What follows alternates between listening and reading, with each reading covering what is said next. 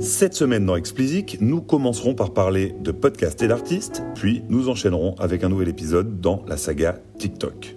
Je vous en ai déjà parlé rapidement il y a quelques semaines. Spotify a ouvert à tous ses utilisateurs les playlists mélangeant musique et podcast.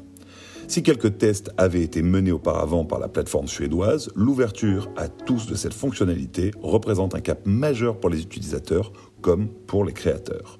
Déjà en juin, Spotify a lancé une playlist algorithmique appelée Your Daily Drive, qui est un mélange de podcasts et de musique. C'est choisi selon vos goûts et imaginé pour faire de vos trajets en voiture une expérience plus aboutie que la radio. Conscient que le format podcast, qui dure généralement entre 20 et 40 minutes, n'est pas adapté à cette expérience, Spotify s'est mis à redécouper les podcasts existants pour qu'ils durent environ 5 minutes et puissent s'intégrer parfaitement à l'expérience. Par exemple, le podcast Science VS, qui a été un des énormes succès du studio Gimlet, qui a été racheté par Spotify depuis, ce programme a été repensé pour devenir une série de pastilles de 5 minutes environ, renommée Shots of Science VS. Si on prend une analogie avec ce qu'on fait dans la musique, c'est un peu comme faire un, radio-edit, alors qu'on raccourcirait énormément, bien sûr. Il fallait donc trouver un mot pour différencier le podcast long du podcast court. Et vous l'aurez deviné, puisque c'est dans le titre, on parle de microcast, pour dessiner ces formats courts. Certains vous diront que le terme existe depuis toujours, et quoi qu'il en soit, ça n'a pas grande importance, il n'avait pas retenu l'attention des foules jusqu'à aujourd'hui. Le microcast bénéficiera très probablement de cette nouvelle fonctionnalité ouverte par Spotify. Et un deuxième facteur pourrait entrer en jeu et faire croître encore plus vite le phénomène, les smart speakers. C'est l'histoire qui résonne dans l'industrie en ce moment, et souvenez-vous, on en avait déjà parlé. On estime à 100 millions, oui 100 millions, le nombre de smart speakers installés à l'heure actuelle. Et ce n'est que le début, puisqu'ils grandissent à la même vitesse que les smartphones il y a 10 ans. Les projections sont très ambitieuses puisqu'elles estiment que le taux d'équipement sera d'ici à fin 2020 de 75%. La musique est la première consommée sur ces devices, mais une question importante demeure, comment sortir du lot et fidéliser vos fans alors qu'il n'y a pas d'objet et pas d'écran à regarder, donc pas de paroles à lire, pas de pochette à voir, etc. etc.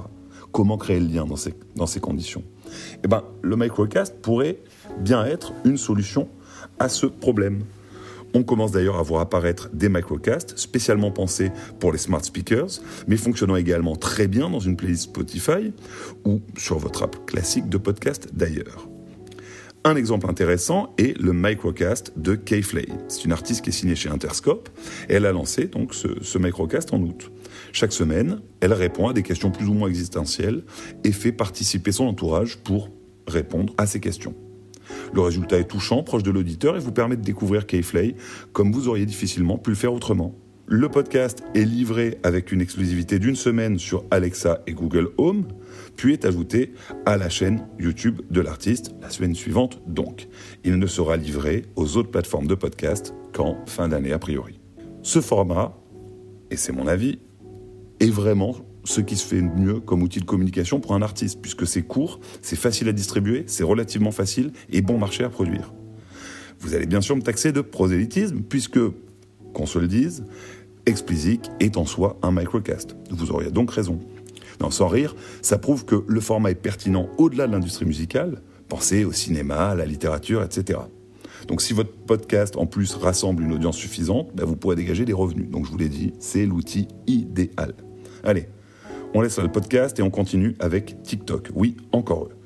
Je vous l'avais expliqué, euh, la semaine dernière, il me semble, les éditeurs américains étaient vent debout contre l'app chinoise, l'accusant de massives infractions aux droits d'auteur. Si le mouvement a d'abord été lancé par les indépendants, les majors ont rapidement rejoint le mouvement. Le consensus s'est formé pour inciter le Congrès américain à ouvrir une enquête sur l'application chinoise. Cette semaine, les American Music Awards ont fait une annonce qui aura pour le moins surpris l'industrie et les éditeurs particulièrement.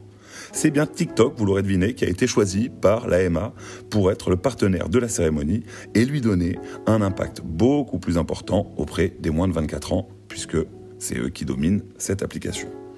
Les nominés seront annoncés par des comptes très suivis sur l'app, et en plus, le compte de l'AMA sur TikTok va diffuser du contenu jusqu'à la date de la cérémonie, fin novembre. On va donc se retrouver avec des artistes apparaissant dans des contenus sur TikTok, artistes dont les éditeurs feront en même temps des pieds et des mains pour faire condamner TikTok à des amendes, à des amendes pardon, records. Ubuesque, il n'y a pas d'autre mot. Allez, c'est fini pour cette semaine. J'espère que vous appréciez Explicit. Et si c'est le cas, parlez-en autour de vous. Je suis friand de vos avis et de vos commentaires. Vos feedbacks sont le meilleur moyen pour faire progresser Explicit et arriver à en faire la ressource la plus utile possible pour faire avancer vos projets. Pour me soutenir, donnez-moi 5 étoiles sur Apple et abonnez-vous, où que vous soyez.